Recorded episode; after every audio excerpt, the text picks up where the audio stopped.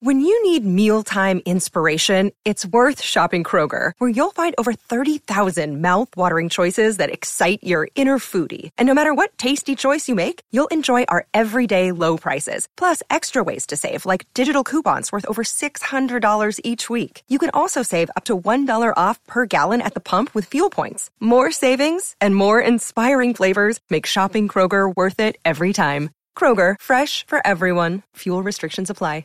You're listening to a Score North podcast right now, and if you're a business owner, so are your customers. In fact, I could be talking about your business right now, telling the tens of thousands of loyal fans about you and sending them to your business. Find out how you can partner with your favorite Score North podcast. Visit scorenorth.com now and enter keyword partner. Fill out the form, and we'll get in touch with you quickly. Once Phil, Judd, Declan, or others start talking about your company, you'll be amazed at how many fans start showing up. So visit scorenorth.com now and enter keyword partner. Dan Campbell doesn't just like football. Dan Campbell loves football. We're going to kick you in the teeth. All right. And when you punch us back, we're going to smile at you. And when you knock us down, we're going to get up. And on the way up, we're going to bite a kneecap off. All right. And we're going to stand up. And then it's going to take two more shots to knock us down.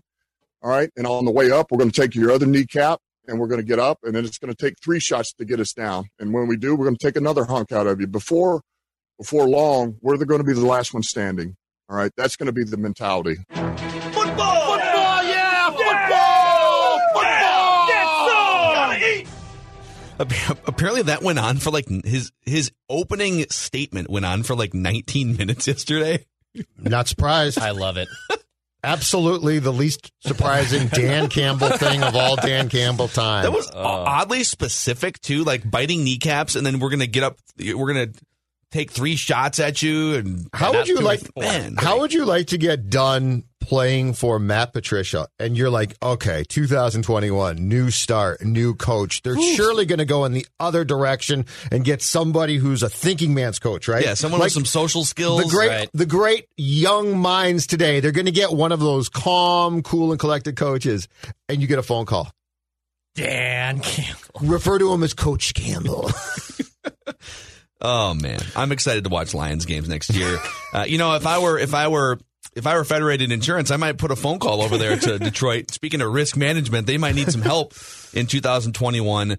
Uh, at, by the way, Action Movie Rewind. We're going to get to uh, uh, also Hank Aaron passed away. We'll talk to Reusse about that. But Federated has been helping business owners for over 100 years in the state of Minnesota.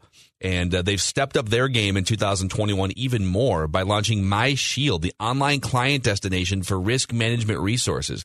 As a business owner, think about how helpful it would be for you to have employee training at your fingertips, industry resources that can help your business reach another level of success.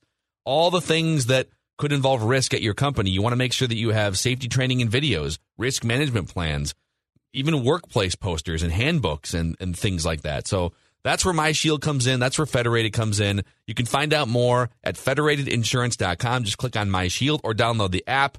And uh, remember, at Federated, it's our business to protect yours. And it is Action Movie Rewind Friday. We're doing something unprecedented today, gentlemen. Mm-hmm. We're going back to back in a franchise. Back to back in a franchise. I need your clothes, your boots, and your motorcycle.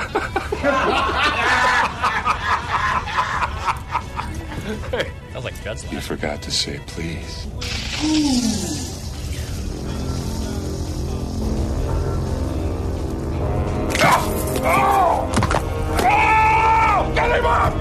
Hasta la vista, baby.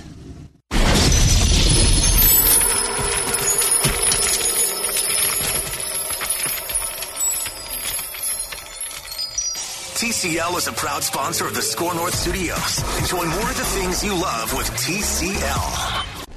These two guys have Minnesota sports flowing in their veins. Mackey and Judd on Score North and ScoreNorth.com. Welcome into the show. Yeah, right before we hit the microphones, uh, news came down that Hank Aaron, the legendary Hank Aaron, passed away. 25 All Star games.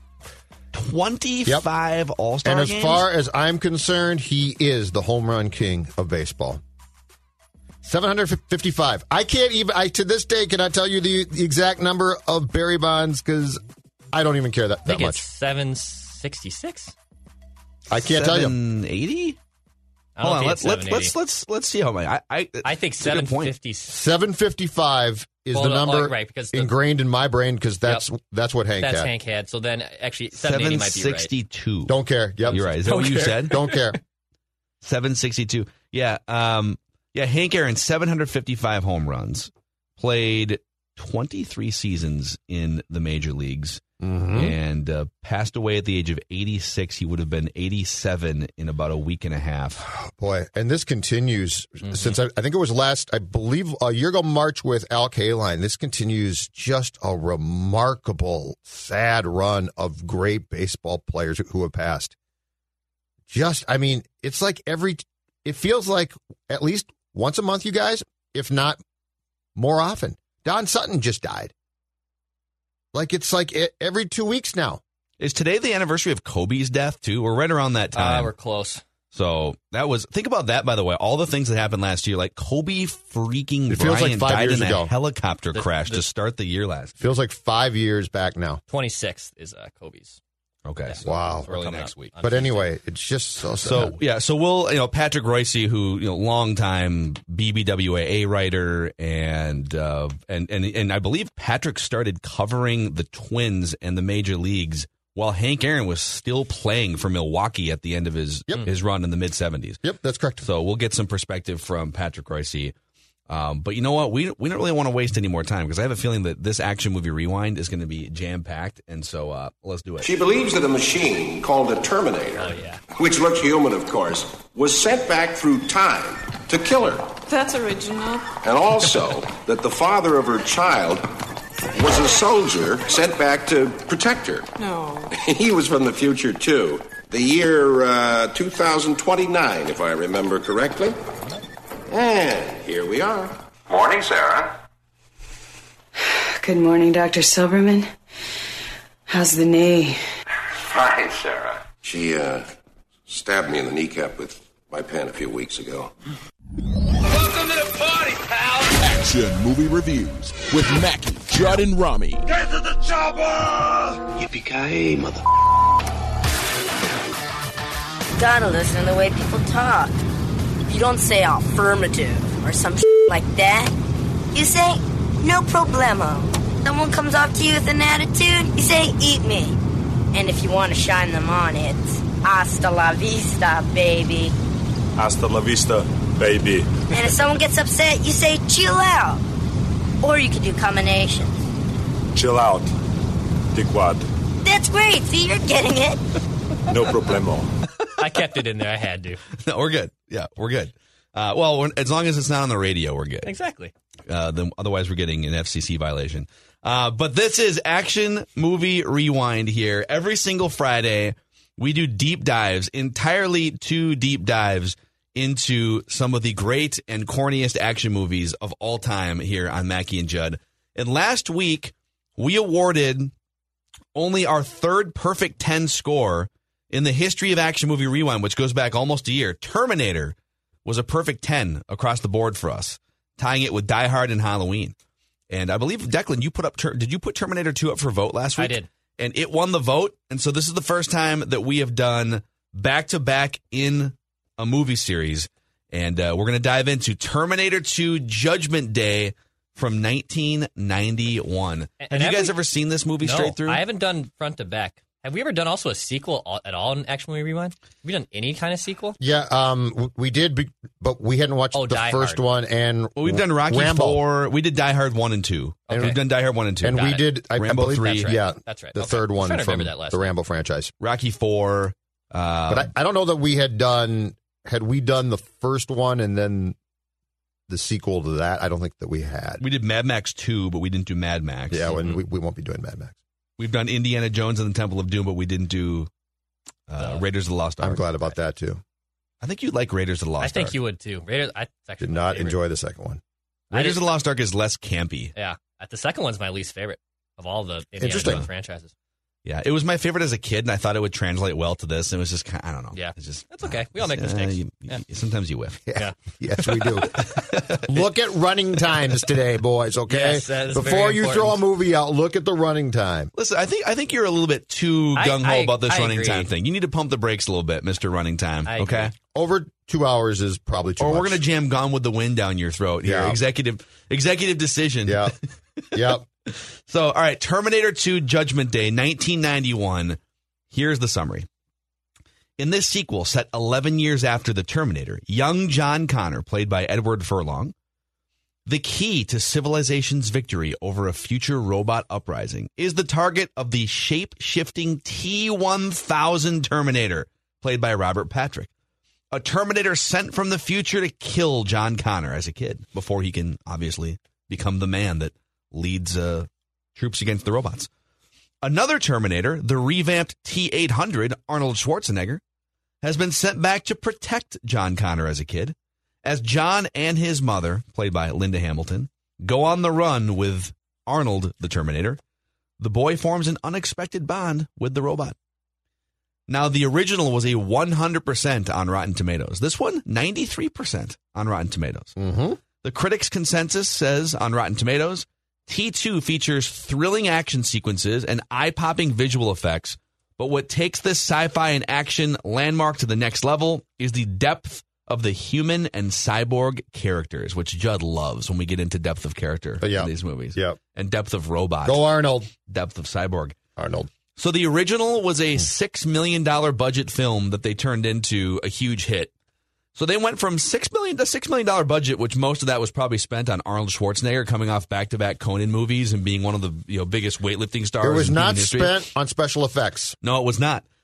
So they jump seven years later, and James Cameron has become even more of a star director at this point, and they get the biggest budget in cinematic history, a hundred million dollar budget at the time for this film, turned into five hundred twenty million dollars at the box office, starring Arnold Schwarzenegger, Linda Hamilton, Robert Patrick, Edward Furlong, and uh, as I mentioned, directed by James Cameron. We'll start with Judd. Your main takeaway or takeaways from Terminator 2 Judgment Day. A very interesting film. Um, I had not seen this one, and I don't know if I've seen bits and pieces of this one previously. I don't recall if I had, but I had. Uh, I definitely was not aware. I knew at some point in time that Arnold became the good guy, but I didn't remember if it was in this film, which it definitely was. So this one had had definitely just from a starting point more humor, better dialogue, and and my God, did the jump to CGI not change the world? Like in 84, it looks like Atari. It's like, hey, hey, shoot something across the screen, it'll look cool. By 91, those special effects. I mean, now now they're not great, but they're pretty damn good still. Like They they're hol- just they hold up. They Yeah, hold they up. do. CGI changed the the world as far as films went. Now, the downside was because of of that and the budget being huge, they basically started to write and didn't stop. They're, they're like, but what if we change this? No, no, no, don't change that. Change this. And so it did go too long and it got a little bit confusing. Like I was taking notes and so I stayed engaged. But like if you watched th- that film compared to the first one, y- you had to pay attention to be a- aware of the jumps of the script basically. What, what were like? What were the parts that were The that threw you Terminator part disappears for a long period of time w- when they go and The try bad guy Terminator- oh, the Yes. T1 the and they try and reverse and they and they basically spend a good portion in the in the back half of the film trying to reverse the history and then the bad the bad guy disappears for an extended period there. Uh, I'm not saying it was impossible. The first one though was a really easy follow. This one became more difficult. Um, and then also, the one thing I didn't get as far as my takeaway was, and it's a bit of a rhetorical question and probably dumb, but how was this not the last one? Like they solved everything Uh, because it made five hundred million dollars at the box office. But you saw, but you solved every. But but your problem was you left Right. nothing No. open. I know what You- Judd's saying here. You were done. Like like you. The one thing I didn't get is if if you're going to go to the lengths that they did to write basically at least two, if not three parts, you needed to leave something open, and they didn't. Mm-hmm. They solved. In, in fact, I'll, I'll get to, uh, to this in my at least fa- favorite part. They solved everything, and so my takeaway was it was fun to watch. I thought it went by for its time pretty quickly, the, the time that the film ran. But all of that being said, they also, I think, um, outthought themselves just a little bit as far as what they probably intended to do to leave things wide open for a T3. So I don't know. I've never seen the other Terminator movies. I've seen, and it's funny because going into the last two weeks, I had never seen the first two Terminator movies straight through. I've seen chunks of them mm-hmm. for three decades on TV, but I had never seen them straight through. I actually didn't. I didn't feel like the plot was hard to follow. I felt like they were.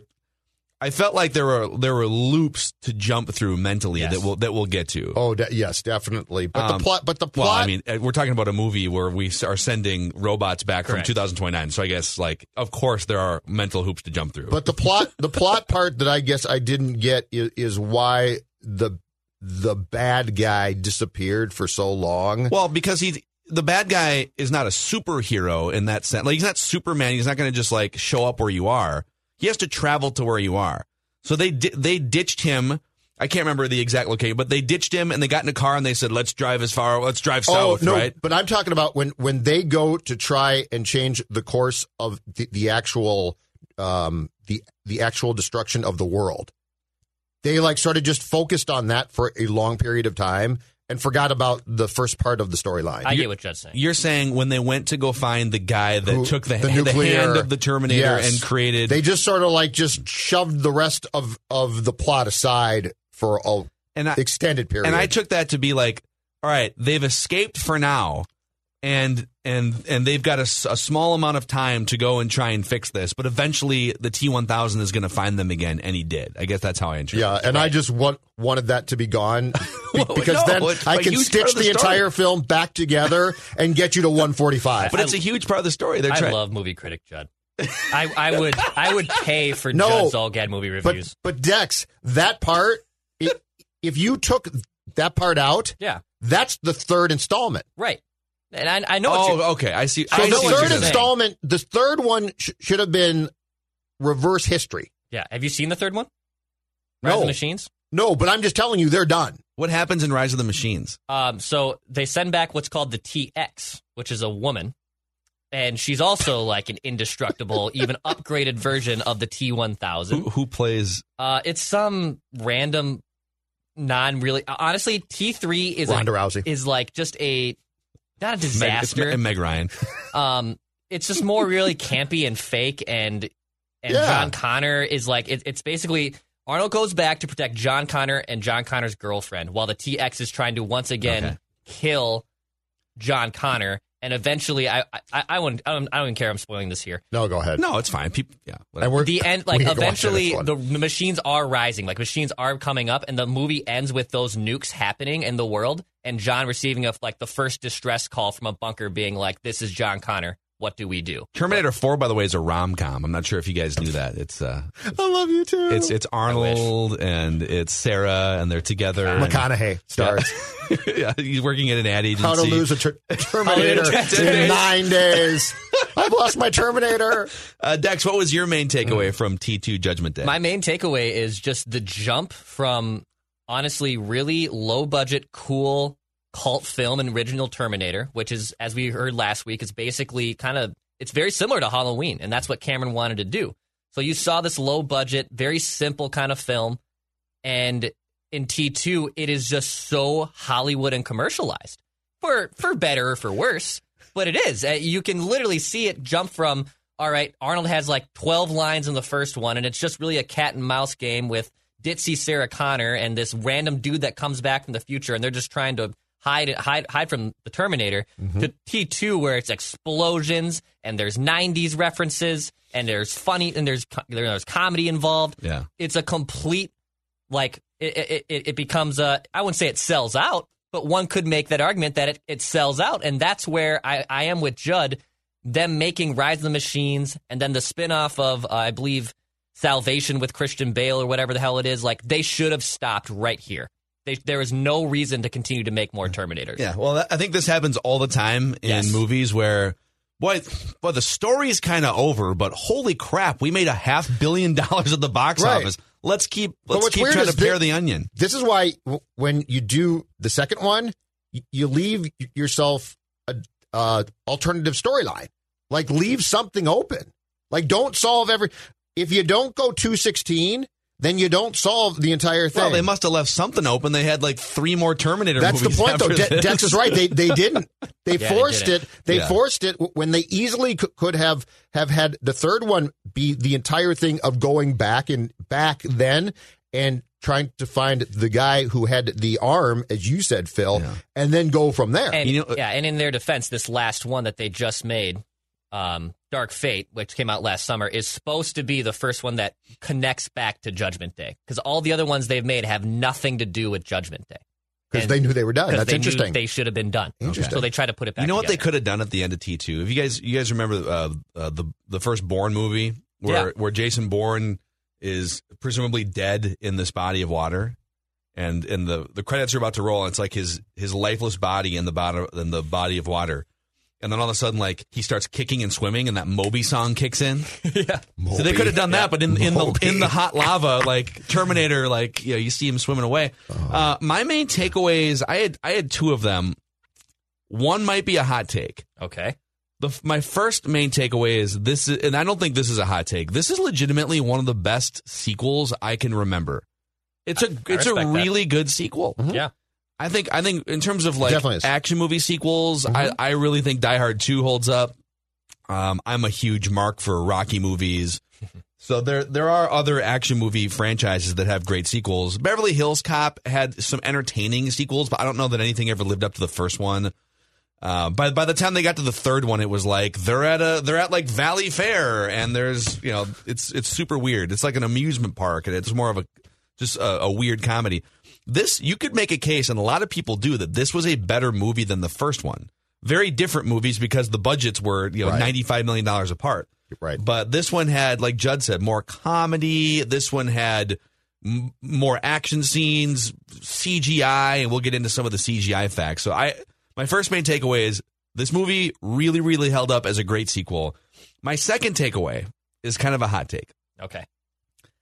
I thought this was an incredible acting job by Arnold Schwarzenegger. And I don't think Arnold Schwarzenegger gets enough credit for being as good of an actor. Why are you crying? he's kind of viewed as this caricature like oh he's he talks funny and he's got steroid muscles. So at some point in the discussion for this movie they said listen arnold you're a robot who displays human tendencies and you have to sort of like learn more human emotion and tendencies throughout the movie and connect with a boy but but remain a robot a cyborg sent from 2029 to kill people there's a lot of nuance there, and I feel like Arnold Schwarzenegger nailed the nuance won a damn of Academy the Terminator Award. character. I think he best deserves more nominee, credit. and the best actor is Arnold. He deserves more credit for being a great actor. I mean, you're like a machine underneath, right? But sort of alive outside. I'm a cybernetic organism, living tissue over a metal endoskeleton. Okay.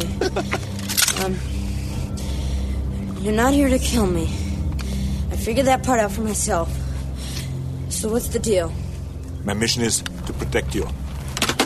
Who sent you? You did. 35 years from now, you reprogrammed me to be your protector here, in this time. This is deep. So he's got to be a robot. Yep. He's got to be funny. Yep. He's got to be charismatic. He's good. Kind of human, and evolve his character over the course of the movie, but still be a cyborg who can And you know kill what? anyone in his path. I gotta say, Arnold Schwarzenegger gets a bad rap as an actor, and this was great stuff. exploring that exact path, I would make a very, a very good case because this film came out in 1991 that Arnold prepared for this role with his appearance in Kindergarten Cop. He did. Well, like this is sort of the Kindergarten Cop Schwartzy.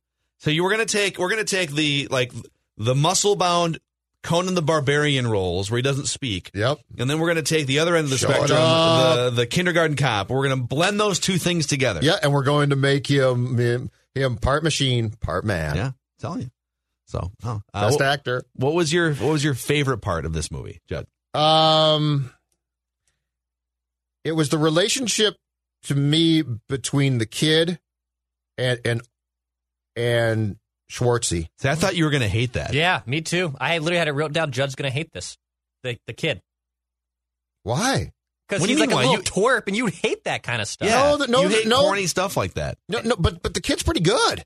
Really? This is the first movie he was ever in, by the way, and then he was in Pet Sematary too. And 2, then he had like American huge History drug X. problems after that, and became a boozer. He's back on Instagram now, though. So if you want to follow, Oh, really? Yeah, It's for it's furlough. yeah. Eddie Furlow. Eddie Furlow. Yeah, So m- my favorite part is Furlong. Furlow. Furlong. I have no idea. But he did a lot of Furlong, drugs and Furlong. booze, Furlong, and his yeah. life got off track, and now it sounds like it's back on track, and he's sort of fat now, which is outstanding. Yeah. That's great. Uh, m- my, in, in fact, so this is going to shock both of you. My favorite part, then, in particular, um, and these films, both of these films did a really good job of, and I'm, I'm sure it was largely by accident, foreseeing where we would be as a society in 2021. My favorite part in particular was the the bit of dialogue between the kid and Arnold where where the kid sees two little boys fighting.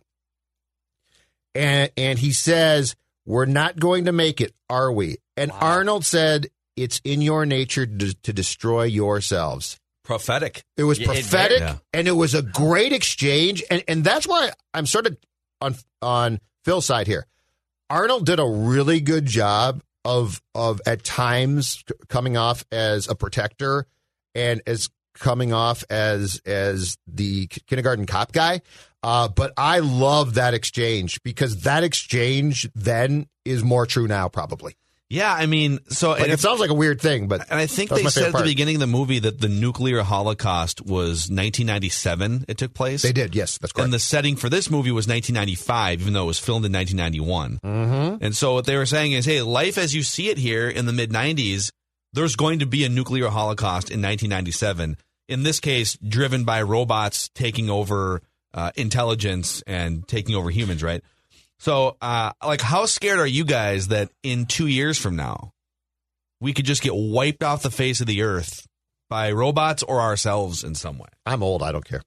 I am one of those people who is for. I know this is going to sound very bad, but I am for human error for these exact reasons because I do not want technology to turn on us. So you don't want an electronic strike zone in case at some point the That's- electronic that's strike a little zone different. lights Strike a, three, lights, lights a three, nuke in downtown strike three. Minneapolis. The You're out, you're out, you're out. aware you are a cheater. You're I'm out. calling I'm you throwing out. you out of the game. Your whole team forfeit, forfeit, forfeit. Uh, no, I, I, I am for human error, and I know that's a kind of a controversial take, but I am for human error because I know this kind of stuff can happen. And, and in fact, in another great Arnold piece, I love when he explains how Skynet becomes alive. The Skynet funding bill is passed. The system goes online on August 4th, 1997. Human decisions are removed from strategic defense. Skynet begins to learn at a geometric rate. It becomes self-aware at 2:14 a.m. Eastern Time, August 29th. In a panic, they try to pull the plug. Skynet fights back. Yes, it launches its missiles against the targets in Russia Why attack Russia? Aren't they our friends now? because Skynet knows that the Russian counterattack will eliminate its enemies over here. Jesus. I love the I love the anecdote about Russia because they Are know we, Russia. are, are we friends now? Yeah, are we friends now? We never know. We never quite know. if we're And, friends with and Russia. make no mistake, it's Eastern time. Yeah. 248 Yeah. Eastern time. Eastern time. Hawaiian I didn't time. realize. I did not realize that. Pacific Pacific. Can we watch? time. Can we watch the West Coast feed of the nuclear Yeah. holocaust, or is it? Hey, we're in California. We're fine still because it ain't 248 here. Um, uh, we're, so, uh, uh, what- what- favorite part for Declan. What was your favorite part? Uh, my favorite part is the evolution of Sarah Connor. So Sarah She- Connor, she's ripped in this movie, man. yes, That was a big deal, too. in the first Lot of film. about that time. She's just kind of this ditzy, Yep. kind of dumb character. Bad Yeah, hair. to she's be lost, honest, yeah. she's lost. She's confused. And in Terminator 2, she turns into a complete badass. And I know she's in a psych ward because people think she's crazy, but the scene, even with the bunker of weapons down in, in wherever the hell they are, like near the border in Mexico, I thought that part was awesome. When she goes to kill the guy who invents Skynet, essentially, and then she can't do it. But then they're basically telling about him. She's just sitting there in the kitchen smoking a heater. Yep. In the middle of their She- kitchen. dude, she is hardened to life by then. Yeah, I love the evolution of Sarah Connor. Also, one of, one of James Cameron's five wives. Yes. She- Really? She married They James married. Cameron for like a year or two in, in like the mid '90s. I looked this up. Wow. But she did get big. But, but like she, she, was yeah, ripped. she became awesome. She's doing those pull ups. She's you know stabbing the stabbing the wards with pens. like I think it's awesome how she goes from like just kind of the typical dumb ditzy uh, uh, main character in the first one to this complete 180 badass. I love it. Man, there, I have so many favorite things about this movie. This movie gave me great joy watching it watching it back last night. I think the opening scene might actually be my favorite part of the movie. We we played one of the clips where he he walks into the dive bar completely naked. Uh, I- and the other thing too is like we've established reviewing Terminator 1 last week that apparently time travel you have to be naked. Even if you're That's a real there. human, right? Yep. You have to be naked when you Why can't you wear jeans? What happens when you travel through time with like just a pair of sweatpants or something? Can't make it. Yeah, I don't know, man. Do your clothes I guess you die. choke you out or something? Yeah, you must die. Maybe like melt to your skin. You never know. super weird. It's funny though. Yeah. But he walks in, he, he asks for he he says, "I need your clothes, your boots, your motorcycle." I thought that was great. Kicks everyone's ass. Um, but I think I think the part that I like the best is more of a thematic thing that Declan can appreciate, maybe more than Judd, and that Terminator turning into a good guy for this movie is one of the all-time great face turns Yes. in either wrestling or movie history hmm. yeah. you know, a face turn for those who are uninitiated with wrestling terminology. Good guys are called faces in wrestling, and bad guys are called heels. So when you have a heel turn, it's like, you know, we're in the ring, we're tag team partners, Marty Jannetty and Shawn Michaels, and boom, like you kick your partner in the face and you turn bad, right? That happens all the time.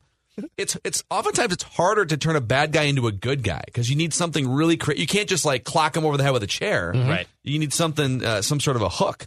And I think for Arnold to be one of the great villains of all time in the first one and then become this great face good guy character, I made a list, Dex, of just a handful of the great wrestling face turns of all time. Okay. Stone Cold at WrestleMania 13 Yep. when he passes out in the sharpshooter with blood pouring down his face. And the crowd just loved his tenacity and his unwillingness to tap out. He'd rather pass out than tap out I and lose watched a match the that way. uh, 97 Royal Rumble after Terminator 2 last night. It was on WWE Network where Wow. Stone Cold wins his first one, a first of three Royal Rumble wins for Just Stone Cold. stunning everybody. Yeah. Uh, Batista turning face on Evolution That when he awesome. returned the favor with the thumbs Yeah, down to Triple H on SmackDown. That was a good one. The Undertaker, I think he turned on Jake the Snake Roberts in like 1992 and became a good guy. Terminator and the Undertaker, very similar characters. Mm-hmm. When uh, when Triple H reformed with Shawn Michaels and they started DX the second time, that Yes. was also pretty big because Yes. Triple H always, I think he actually plays a better heel than he does a face. He but when but when he turned, when that DX came back, I mean that was pretty flippant. It was. And then Andre the Giant at WrestleMania 6, I believe it was. He'd been a bad guy for a long time, and he turned on his manager, Bobby Heenan, the weasel Bobby Heenan, in the ring and slapped him oh, around and got the standing ovation from the crowd. So I'm wondering, like, if, if this had been done through a wrestling prism, how would the face turn have happened? Would Arnold have, you know, Arnold and the T1000 are tag team partners, and Arnold takes a steel chair or a flamethrower, and I don't know, but I I, I put this in the context of wrestling face turns in it. And they, they Gives did me a great joy. they did a fantastic job of not allowing you, at least in the first part of the film, to know who was going to be the good guy and bad guy. Yeah, it was hard Because at first you think he's going to kill the kid, right, and you're like, I think he's going to kill the kid, and then and then he doesn't, and you're like, oh, this is a a twist. Right. And it's and like I had kind of known going in. It's been a long time since I've even seen clips of this, but if you're watching it for the first time, it's probably a great mystery. and At first, thrill, it was like, probably oh, really cool. What's happening in theaters? Yeah, no Yeah. question. All right, the, the your least favorite thing, Judd Zulgad. Uh, my least fa- favorite part is is this. So back to my takeaway. They spend the first part of the film. It's basically it's basically um, the two Terminators battling, which, which is fine. That's cool. The second then part of the film is that they go and find this Miles Dyson to try and stop Skynet from happening in the first place. Okay, but then we go back to to the Terminators battling again after that storyline is done, which then, and my biggest problem was that last scene took way too long. Like, I loved the first scene. I actually didn't mind any scene until they basic they basically decided that they were going to make the last scene as, as long as possible. Should it have just ended at Hasta La Vista, baby? Yeah, I mean, like, you just could have sped it ended up there, right? You could have Yeah. sped the entire thing up. Yeah. But here's my but here's my least favorite part of the entire thing. All right, so so if the Miles Dyson Skynet thing worked, which it did, they stopped him. They stopped the entire thing, right? Yeah. Mm-hmm. If they stopped the eventual two years down the road n- nuclear explosion from happening, wh- which then which then stops the machine, right? The entire thing of having to come back is done. The second that you stop the entire thing from happening, Yes.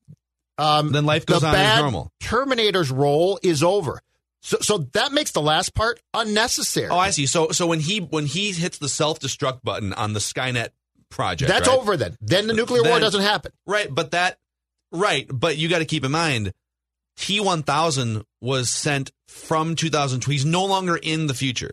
Mm-hmm. He's, Right. the, he's now a T one thousand in 1995. Right, but they should have alerted him. Then your job is done because we're all screwed. but they can't alert him because your they don't job exist is anymore. done. Your job is done. His but, but like is that, closed. that was that was the key thing. This- Once- the- the- Once that's done, it's over. Okay, these are the. I'm going to cut in line here and give you my least favorite thing because like Judd and I are kind of thinking on the same wavelength. We're we're both going down this path of. Well, wait a second. Okay, if time travel's possible, and if you can change the future by doing things, you know, in the present and the past. So the biggest flaw for me is this: adult John Connor catches wind that Skynet has sent a T1000 Terminator back to 1995 to kill a younger version of himself, right? Correct. And he has said, well, I can't let that happen. I'm going to send a Terminator back to fight the T1000 to make sure that he doesn't kill the younger version of me. But I've got an old one. Right? So he's got an old one, which is weird. Like I don't know why he. So they must they must have like a black market for like the old Terminators, and he reprogrammed it or something. Yeah. Terminator, get your Terminator here.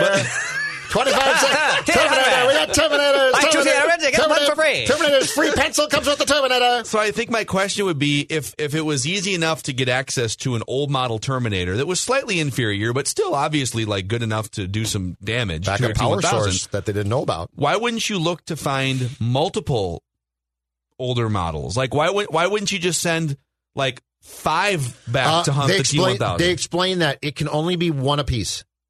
What do you mean one? well, So there's only one. At one part, they explain that in, I believe, I think it was the narration, perhaps at the beginning of the second one. Okay. They explain that you can only send one back per per fight. so you can only send one model back. Exactly. So you can only, but why you wouldn't also try and get your hands on a new one is not explained. Okay, yeah, that's that was my other question. Why wouldn't you try to get one of equal power? because the, new guy has has the special effects of morphing in, and he's got the he's got the finger thing where, where he can actually stab you with like a a knife or something because Yeah. his finger turns into a knife. But they did try and explain that. But there were a lot of things where I'm like, okay, the fight's done then, really, right? Well, and then the other thing that, that doesn't really make sense, and this is a tactical error by the by the T one thousand Terminator or whoever sent him Skynet. This is a tactical error by Skynet. Okay. Okay. So John Connor in 1995 is 11 years old. Around he's like 11 or 12 years old, right? Because she was pregnant in 1984, and so he's 11 years old. Yep. So he's definitely a kid, but he's also like he's pretty savvy and he can steal money from ATMs and and he's and, and he's he's eventually smart enough to lead to lead a resurrection, right, of of of humans. So if you're going to send a T1000 back in time to go kill a younger version of John Connor, why wouldn't you just send him back to when he's like 5 years old and he's just completely defenseless? Yeah, I don't know. Why, why would you send him back to kill That's an, a good point. an That's a good 11 year old version that is like pretty tactical for an 11 year old, right? Right. You I can hop on a that one. scooter and run, just of You're all right. the different points in time. Or, I mean, this sounds heinous, but like, why wouldn't you just send him back when she's like pregnant or something? They and- tried. Well, they, yeah, They lost they tried to kill her when she was bef- right before. right before she gets pregnant. Yeah. No, I know that's that's well, that's the first. But I mean, that's the first right. But you would just repeat. But I think their goal was was to like continue to move things. My my guess is that the writers didn't send one back to try and kill a little kid because that that would almost be a repeat Yeah. of the first one, Yeah. and they wanted more dialogue. Okay, like it was sorry. very it was very clear that they're they're like we got a huge budget. Let's write some dialogue and let's get Arnold a lot of lines. Which is why I will say this. I like the storyline as much as this shocks you guys between Arnold and the kid. Yeah. I thought it was pretty good. Uh, Dex, what was your least favorite part of T2 Judgment Day? I thought I was going to be a judge, but I, I did not like John Connor. I didn't like this Wow. punk nosed kid. Um, he he's very tactical and smart. I'll give him that, but I didn't like his his, his snotty attitude. I also did not appreciate how, like, at the beginning of the film, where he's living with his foster parents, and that's fine to resent his foster parents, but he's telling his buddy, "Well, my mom's crazy. Like, yeah, she tried to burn down a psych ward. She's dead to me. I don't even care about her." And then and then he's just completely a okay. Even I know the You're right. Terminator comes back. Good so He's like, oh yeah, maybe my mom wasn't crazy, but then all of a sudden he's just like totally back in. Yeah. Oh, hey, save Mom. my mom. Yeah. I'm ordering Mom, you to save her. you. Haven't seen you in forever. Let's break you out of this psych ward. I did not appreciate young John Connor. I thought he was just annoying. Hey, a quick note. You bring up the foster parents there too. A quick note. These are terrible foster Horrible. parents. Okay. So a couple things on the foster, and I get the being a fo- I've never been a foster parent, but I'm sure it's difficult because you've got kids who are displaced. Oh, and, it's tough. yeah, it's got to be tough. Trust So, me, it's, it's tough. uh, empathy for the foster parents, but but the T1000 shows up in a police uniform, and so to them, a cop shows up at their door, and they know that their kid is like off, and he he went off on his bike, and he just disappears. He's a bad kid. But this cop shows up, doesn't show his identification or anything. He's acting very socially awkward for a police officer because he's a robot, and he asks a bunch of vague questions, and he- so he asks a bunch of vague questions, you know. Uh, where is your son? I Is your get a- son's name I get John? Connor? Can I get Can a I picture? a picture? Can I keep the picture? And the foster parents are like, ah, whatever, that was weird. They stunk. Uh, and then later on, like he calls from a phone booth, and they were and they were just like, oh, where are you? Yeah. And then my second favorite, le- or second uh, least favorite part of this film was I, I think the T1000 should have died with the with the carbonate with the uh, liquid. What is it called? Nitrogen. Nitrogen. Yeah. I just thought it was kind of lame how.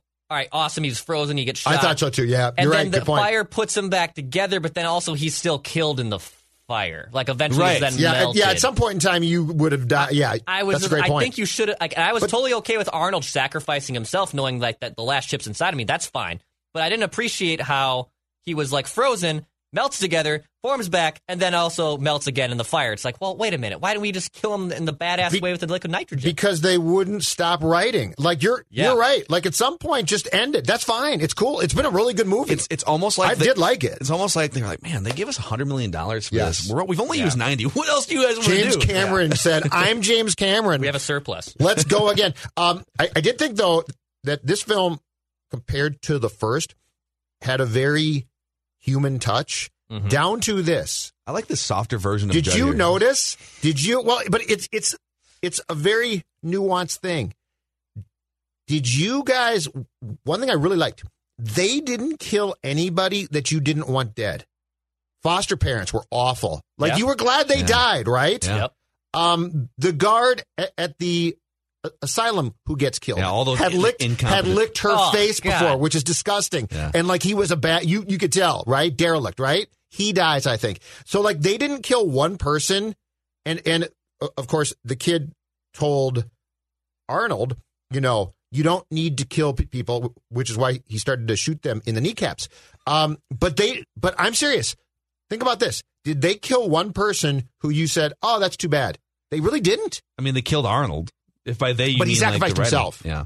No, but I'm saying I'm saying as far as the death toll of people being like hurled through glass. Can you take a guess as to what Or I, shot. I have the death toll in front of me right now. You can take a guess as to what the death toll in this, in this movie Oh, was. I'd like to know what it is compared to the first one. That's uh, very interesting. Actually, let me find the first one. Um, I'm going to say the death toll. Uh, I don't think it's that high. yeah, I was going to say I was going to say a, may, maybe around twenty Yeah, I was Total, I, I like- wouldn't put more than two dozen. W- with with extra casualties, extras. Uh, ac- according to according to listofdeaths.com, it's 53. There Oh. were 53 deaths in this movie. Really? Now you gotta now- now you gotta keep in mind how many innocent bystanders tend to die in these. Like people people who are in the Skynet area or Yeah, like right, the workers. extras. Yeah, and even in the first Terminator movie, when he walks into that uh, that nightclub and he's looking for Sarah Connor, he just starts mowing down. Oh, the first one had the first one had a lot of death. Yeah. the first one had a high death toll. Yep. Okay. What was Interesting. What was the least believable thing about this movie? Judd. Okay, mine is very simple. okay. In the scene in the building where they take Miles Dyson to find the first Terminator arm. Mm-hmm. All right. And they're trying to buy time while the cops respond.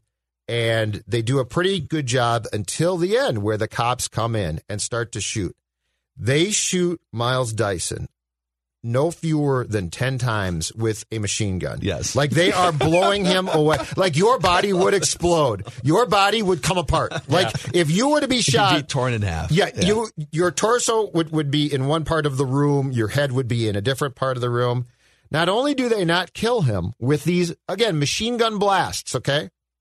He manages to stay alert enough to keep his finger on the on the detonation button. I can't hold it. And yeah, I can't hold it much longer, dude. You've been shot so many bleeping times. You you've got to be dead. And then and then, so he finally he finally dies. It, it's like, oh man, all those machine gun bullets finally got to Miles Dyson. He drops the detonator. The building blows up. Like they show it blowing up. It's a pretty cool blow up, right? It's a massive explosion. Yeah. The elevator in which in which they're in is still fine and in fact running, and the downstairs lobby is still very much intact. Yes. Like the entire thing's not plausible. Miles Dyson would die, and that building would be, if not destroyed completely, blown to smithereens. And that's a hilarious thing that happens in some of these movies. Like a lot of the movies that we are reviewing in Action Movie Rewind are just completely unbelievable, implausible premises to start with. Totally. And so when you're dealing with something as implausible as liquid metal cyborg from 2029 comes back to, you know, is time traveling, etc. Right. So you've got this completely implausible. Can't you clean some of that stuff up? Can't you, you know, maybe you should have to get 100 yards Well- away from the building in your escape and then the next scene But takes why place does somewhere else? Miles Dyson have to be shot twenty seven times I with a machine gun? Like you don't need, you don't even need that. He could just be shot like twice. Exactly, Yeah. with a normal gun. like I could buy him being shot in like the torso and leg, right? Yeah. Yeah. It's like I I can barely hold on. But your your body would literally explode. Yeah. Yep. I ha- I actually have kind of a similar one in that again, one the, the macro here is that the the premise of this movie is wholly unbelievable in itself. But the thing that I wrote down for this particular category that was like, "Oh, come on. That doesn't make any sense." was when the kid when kid John Connor is riding that little dirt bike scooter that I don't know, probably maxes out at like 40 miles an hour or something, right? And he's Evel Knievel. Yep, and he and he rides it down into that little little ravine area. Mm-hmm.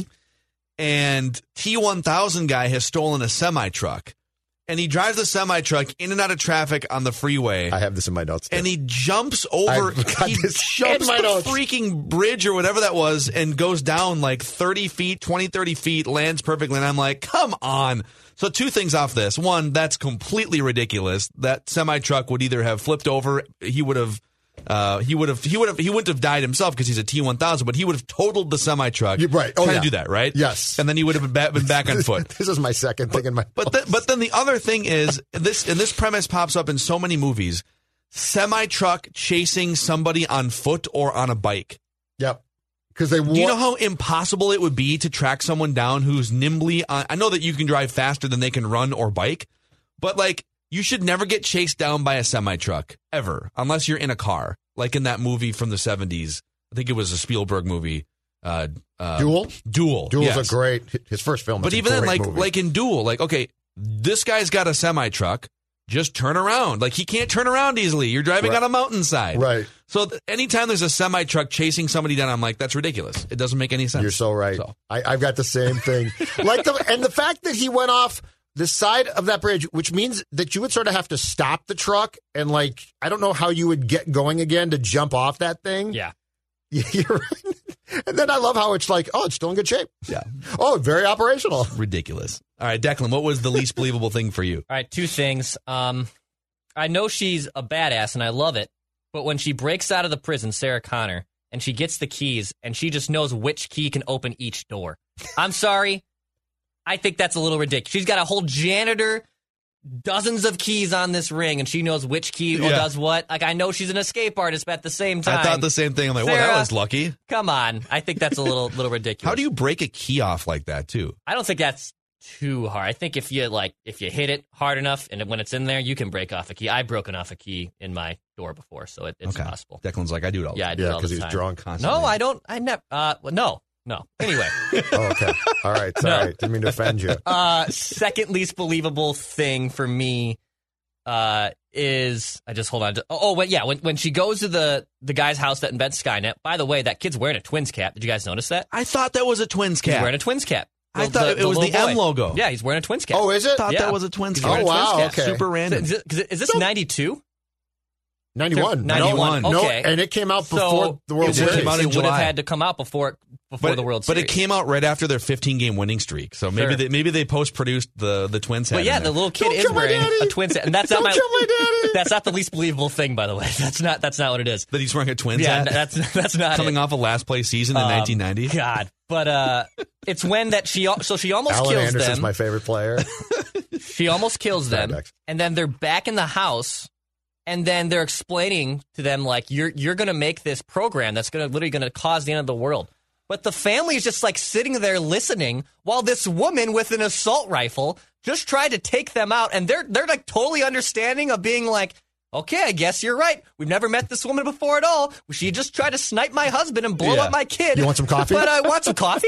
I got some I cake, just too. Was just like Danish? uh, like if that happened to my family, I would have been like, all right, yeah, let's uh, let's just have you in my house and have coffee. And she's smoking a heater in the in the kitchen. And like the house is blown apart. Yeah. Like she's shot through all the windows. Yes, You're right. dude. Yeah, I, I, didn't think about that, but that's a very good point. Yes. So so here's my question about the end too.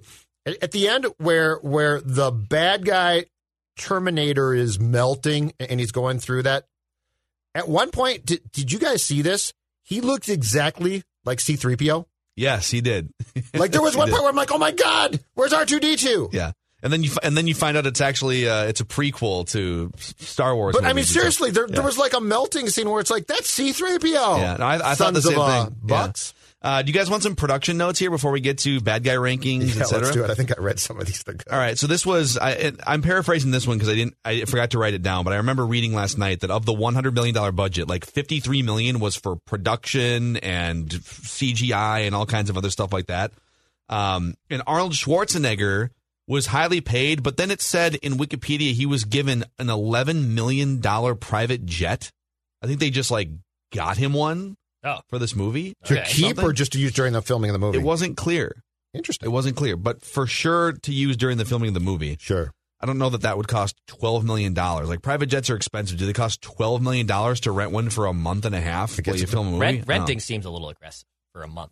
Yeah, Yeah, doesn't I mean, accurate. I guess it coming from the depends if it private was jet really- experts here. sure, yeah, like, exactly. soup, like souped up, though, perhaps? Yeah.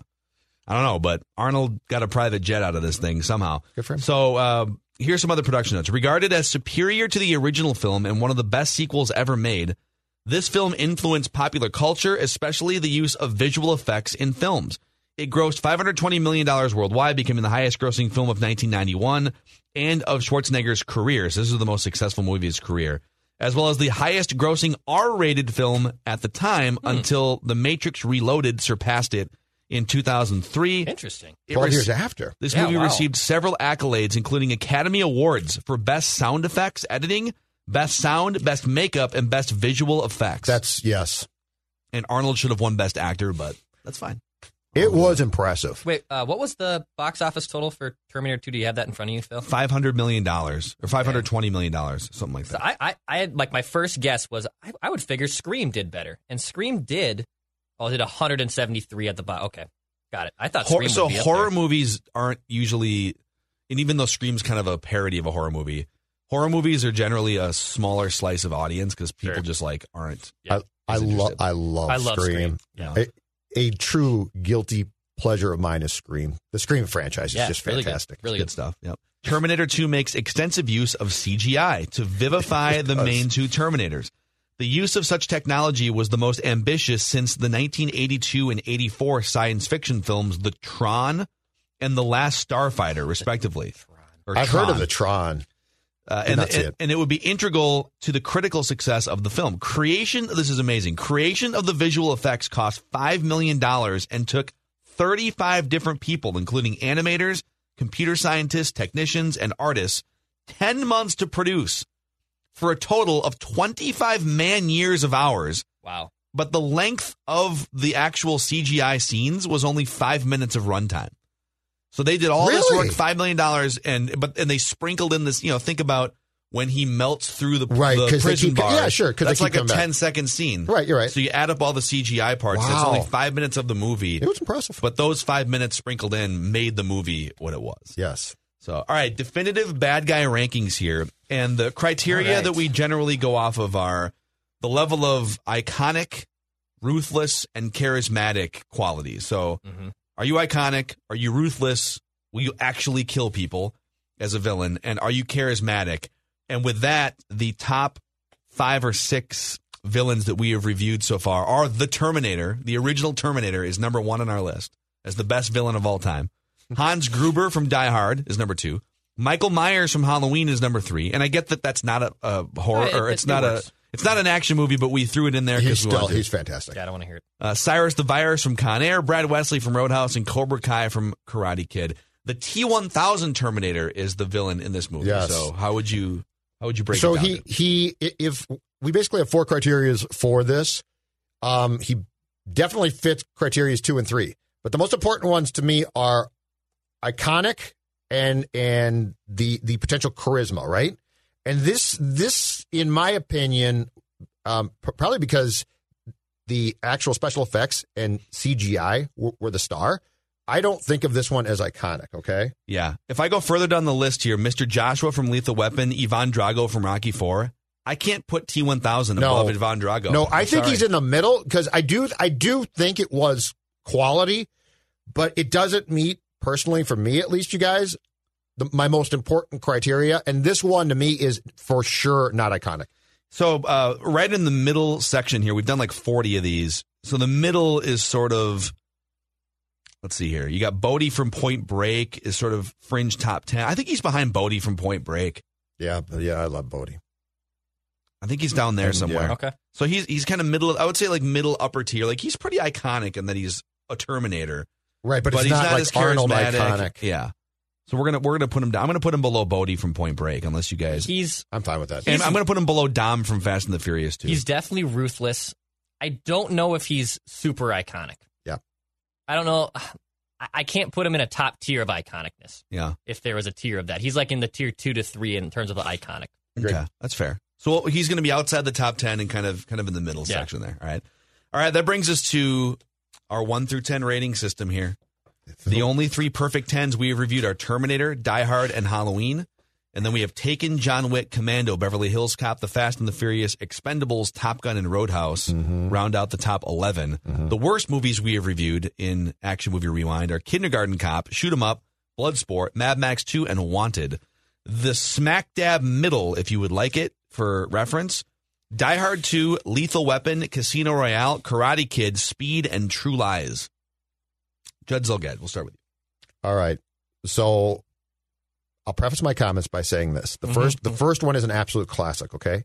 Yep. So this is I am not I actually enjoyed this one and I am in no way trying to denigrate this one, but this one is not the first one.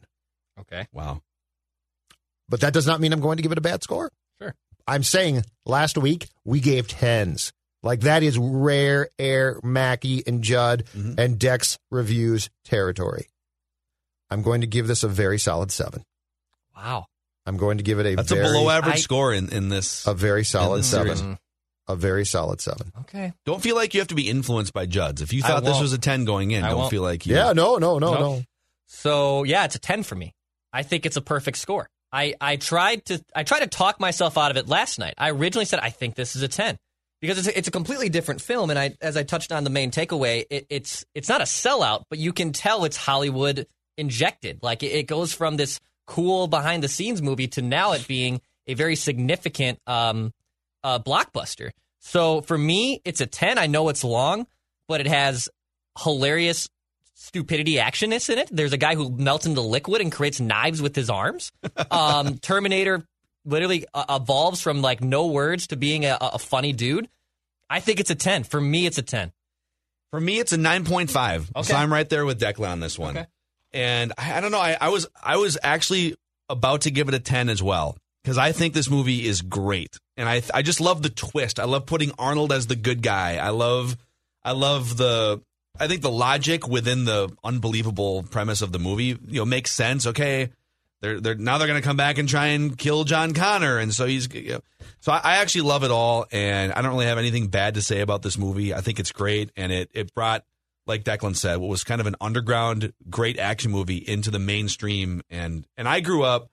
I remember like I was in second grade when this movie came out. Okay. And I remember as a kid, Hasta la vista, baby was like the thing that we all said to each other as kids, right? It was Oh, just yeah. like baked into our consciousness. So, so with that, it is the it's tied for the eighth best action movie that we have reviewed to this point, right there in a tie with The Fast and the Furious and The Expendables.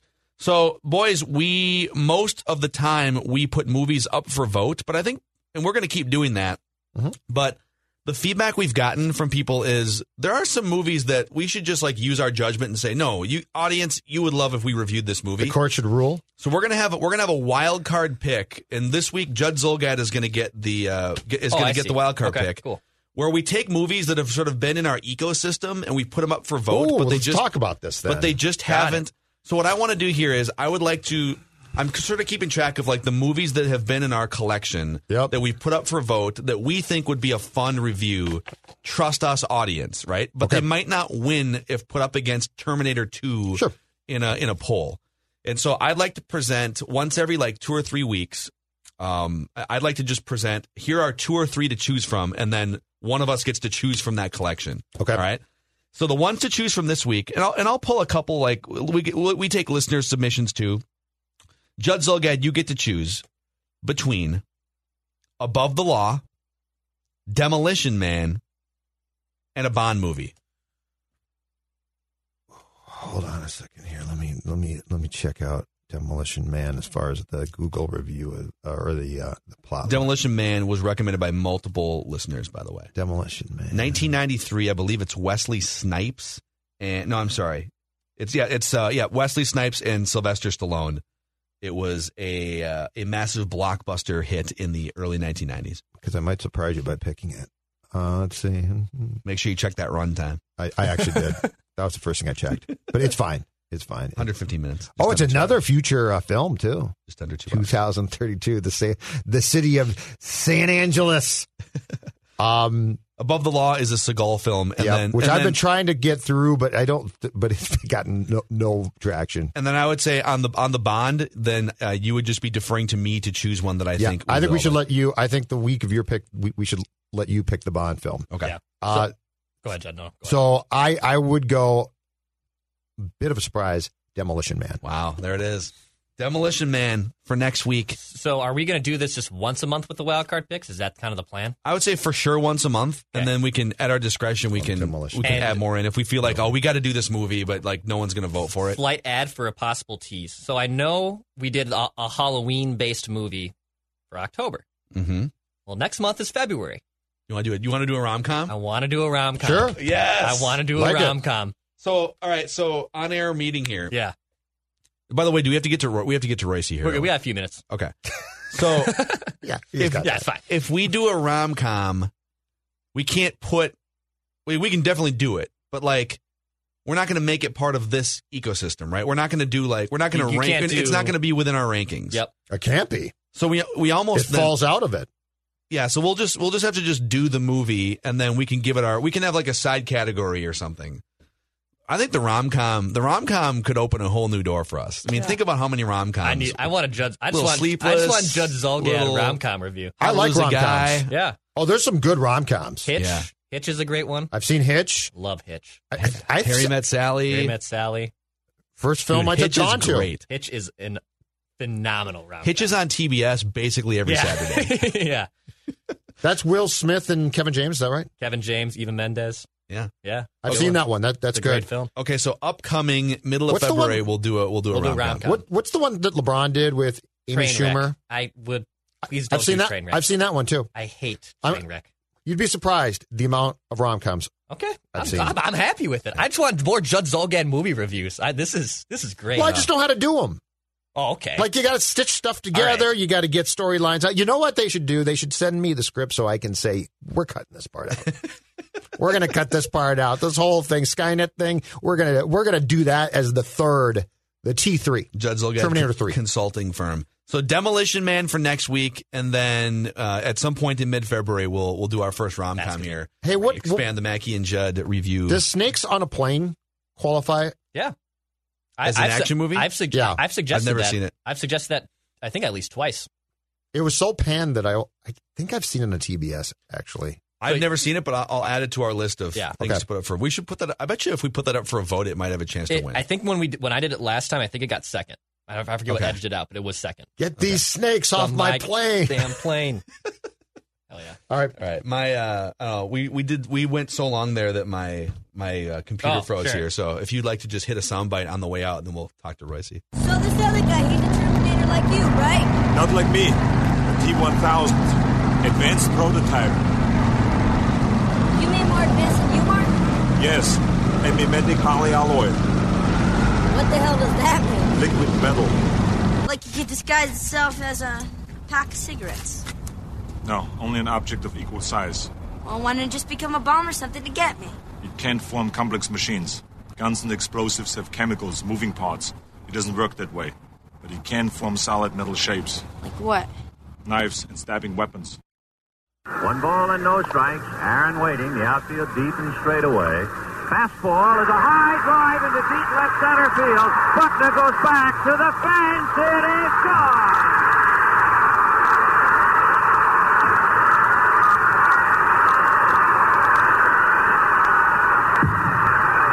What a marvelous moment for baseball. What a marvelous moment for Atlanta and the state of Georgia.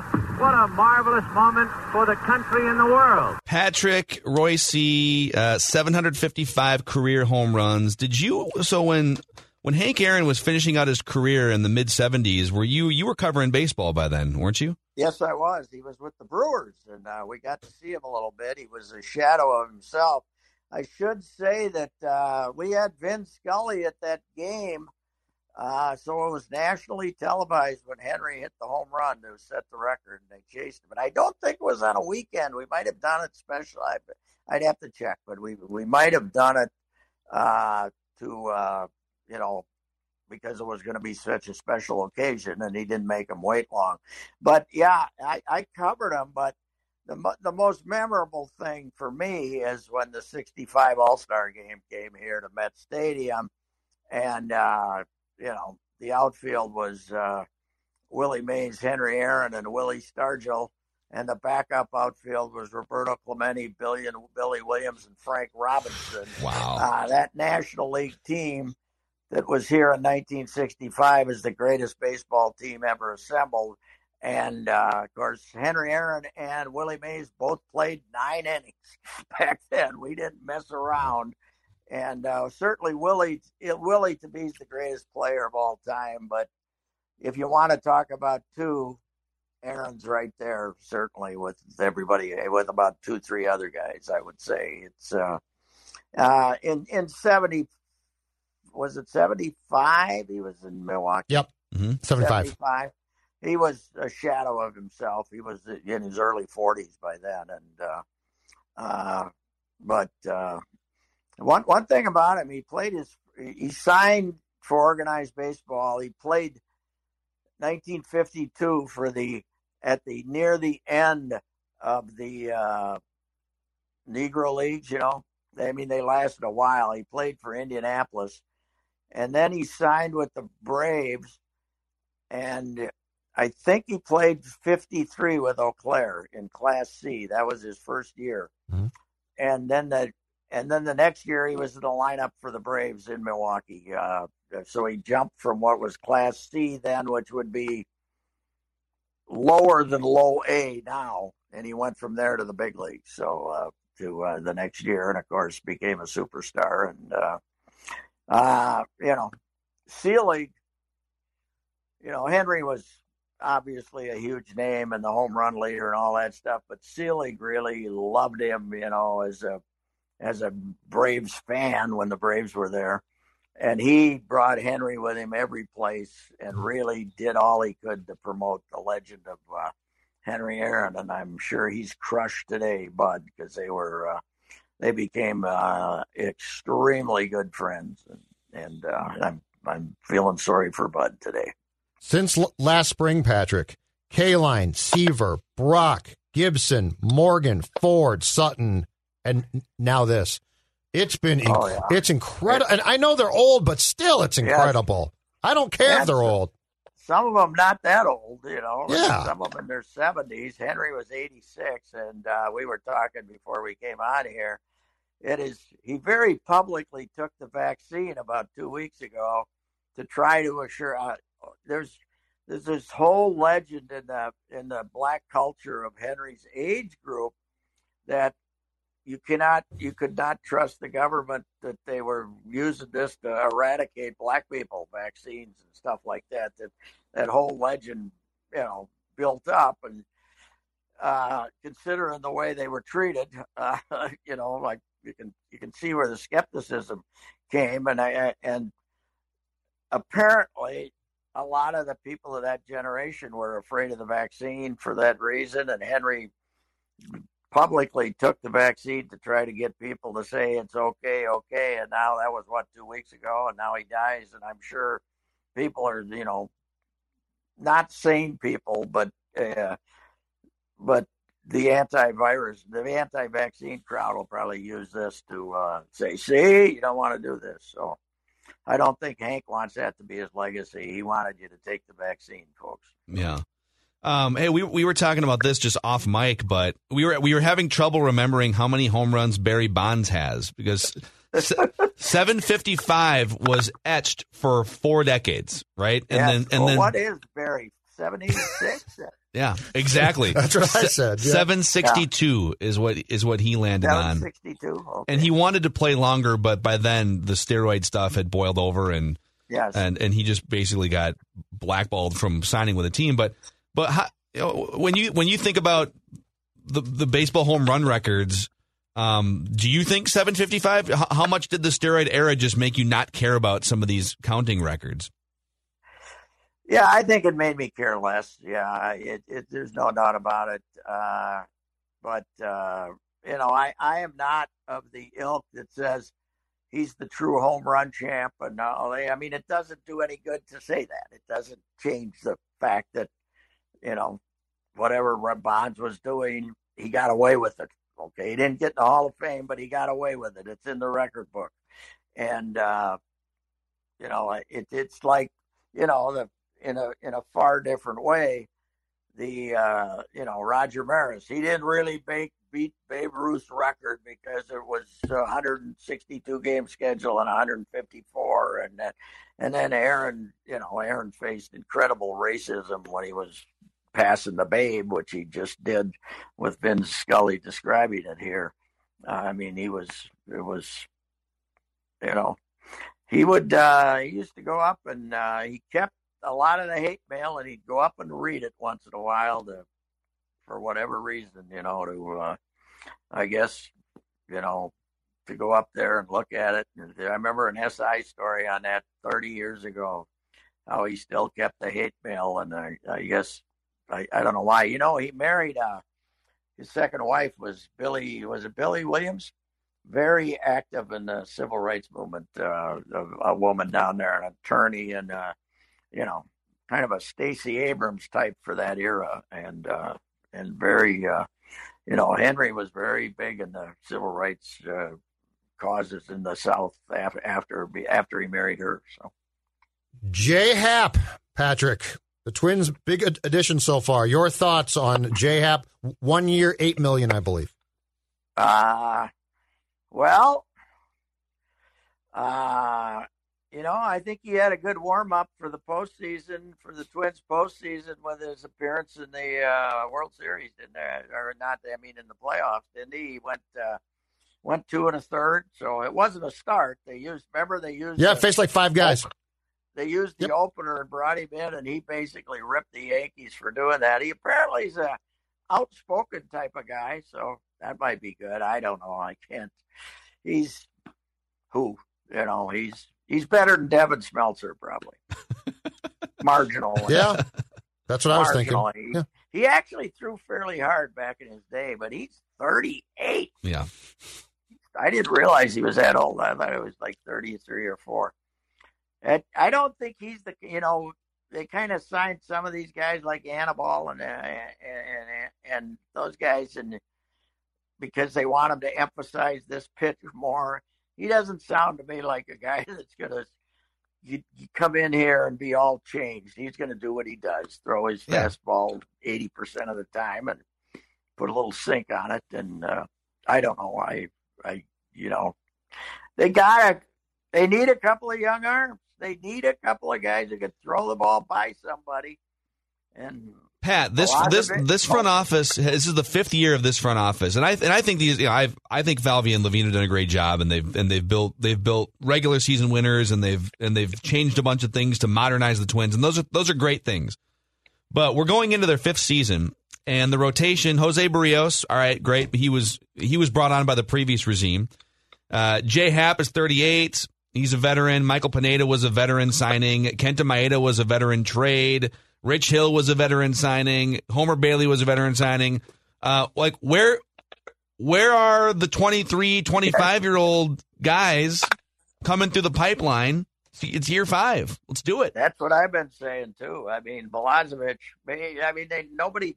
Now, I, it probably hurt that nobody got the pitch in the minor leagues last year, but somebody has got to show up in spring training, and they got to take a couple of these guys, Duran and Balazovic, and give them a chance to be in the rotation. They got to the old idea of going to spring training and finding somebody they have to do that this time. They cannot just keep running these fossils out there. And uh, you know, God love my. We all love Randy Dobnak, but we, we it was fun while it lasted, right? Yeah. We saw what happened, and and uh, you know, Smeltzer and guys. That the hell with that. You know, get some live arms. And if Duran wants to go out there and throw, you know, walk seven guys in five innings and throw the ball all over the ballpark, good.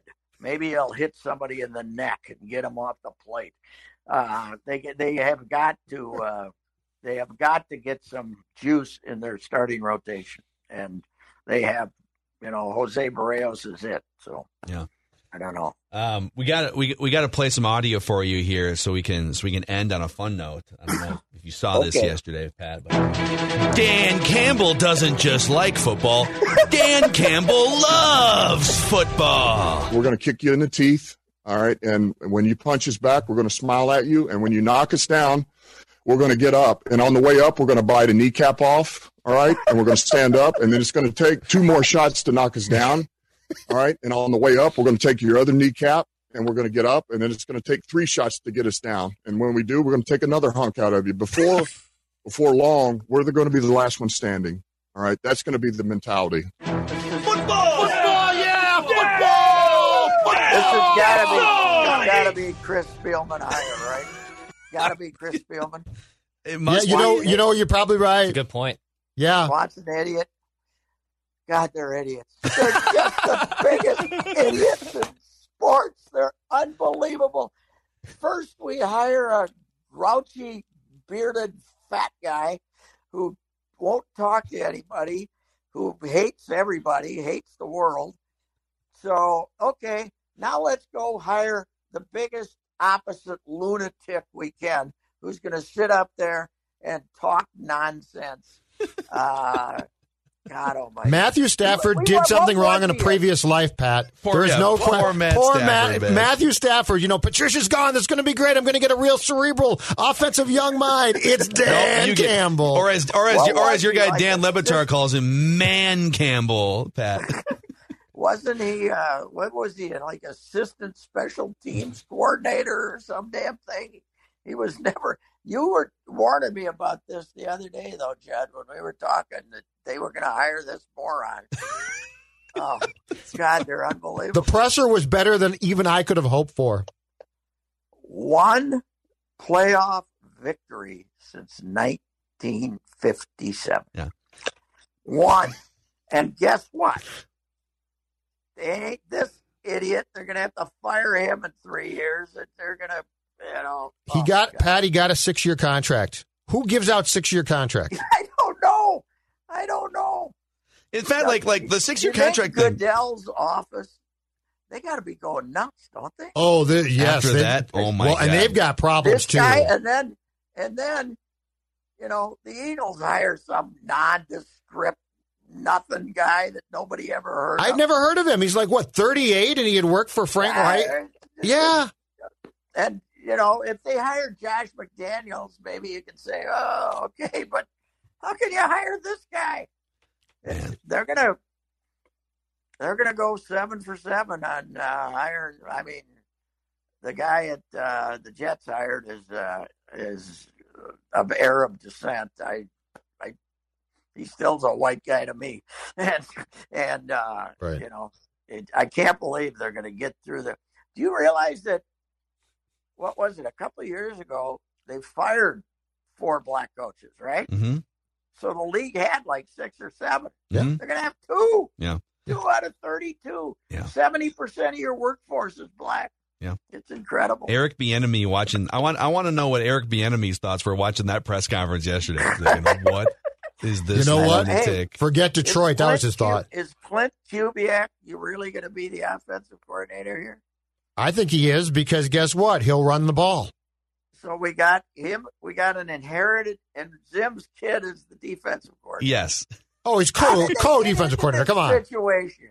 Speaking of that, somebody wake up the fellas in New Jersey and say, you know, this nest of nepotism is not what we need here. Come on, God, almighty. Nest of nepotism. I love Print, it. print the shirts. Nest of nepotism. nest of nattering. What was Spiro's thing? Nattering nabobs of negativism.